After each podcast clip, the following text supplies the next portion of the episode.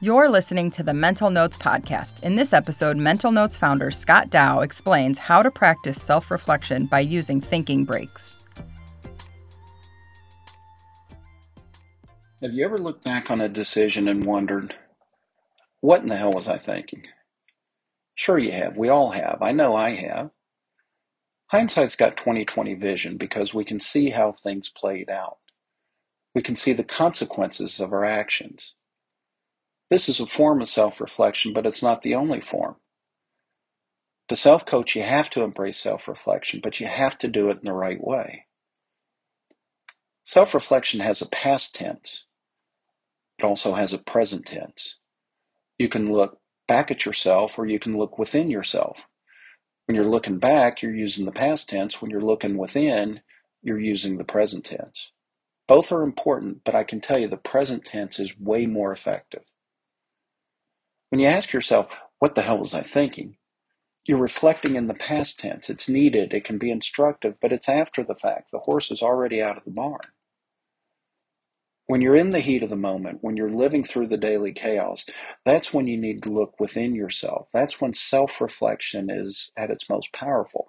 That's how you keep the horse from getting out of the barn. But it's not easy. Like most of these self coaching skills, it's easy to say, but really hard to do. You can practice this and you can get really good at it. Here's how. You practice by taking thinking breaks. All you do is stop and think about what you're thinking. It sounds simple, but it's not. It's both art and science. It's a professional and it's a life skill.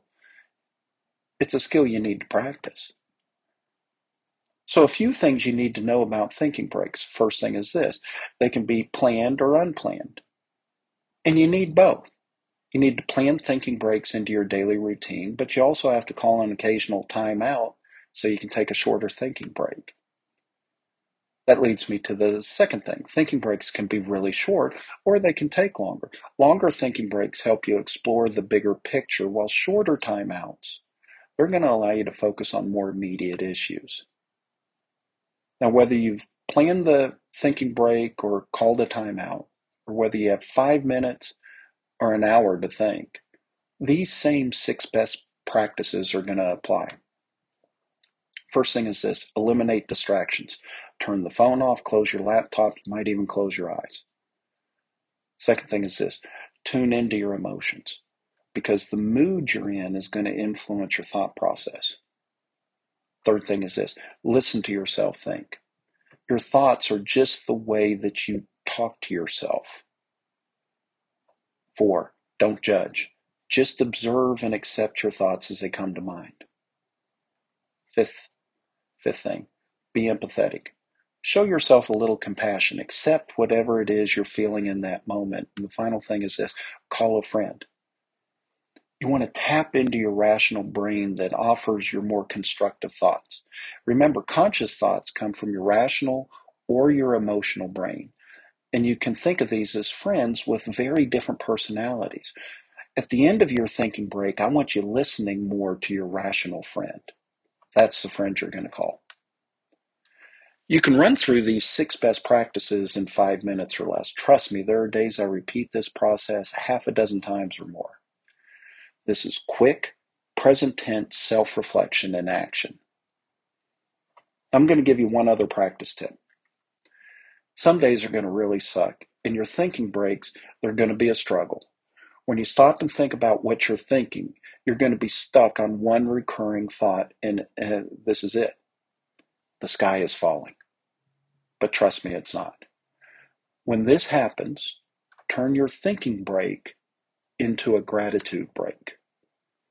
When I'm in a really bad mood, my emotional brain is chirping away, I let it go for a while. But then I draw a line in the sand and I ask myself to focus on the good. I don't discount the, the bad, I just look for the good. I'm not a big believer in positive thinking, but I'm a really big believer, a huge believer in realistic thinking.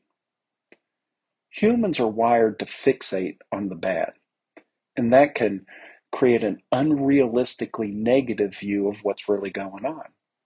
That's why people overreact. That's why we sometimes look back and have to say, what the hell was I thinking? In the human mind, bad memories and negative thoughts are much stronger than good memories and positive thoughts. It's a heritable trait. Our prehistoric ancestors that all assumed that good weather would eventually turn bad or that the person we just met could be a threat, they tended to survive longer than those with a Pollyanna view of life. And they pass those instincts, that genetic code down to us. So we're stuck with this negativity bias. But don't fall for it. A gratitude break hunts the good stuff.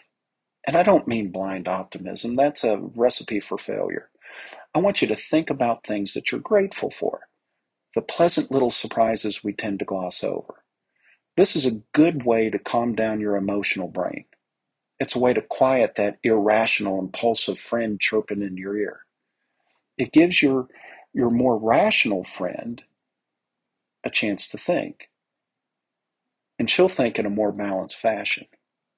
So, a quick summary you can't self coach if you can't self reflect. And the best self reflection happens in the heat of the moment. It's present tense, not past. While you're making decisions, not after the decision is made. Thinking breaks take skill and practice. The more times you take a thinking break, the better you'll get. And gratitude breaks will help you stay in the right frame of mind.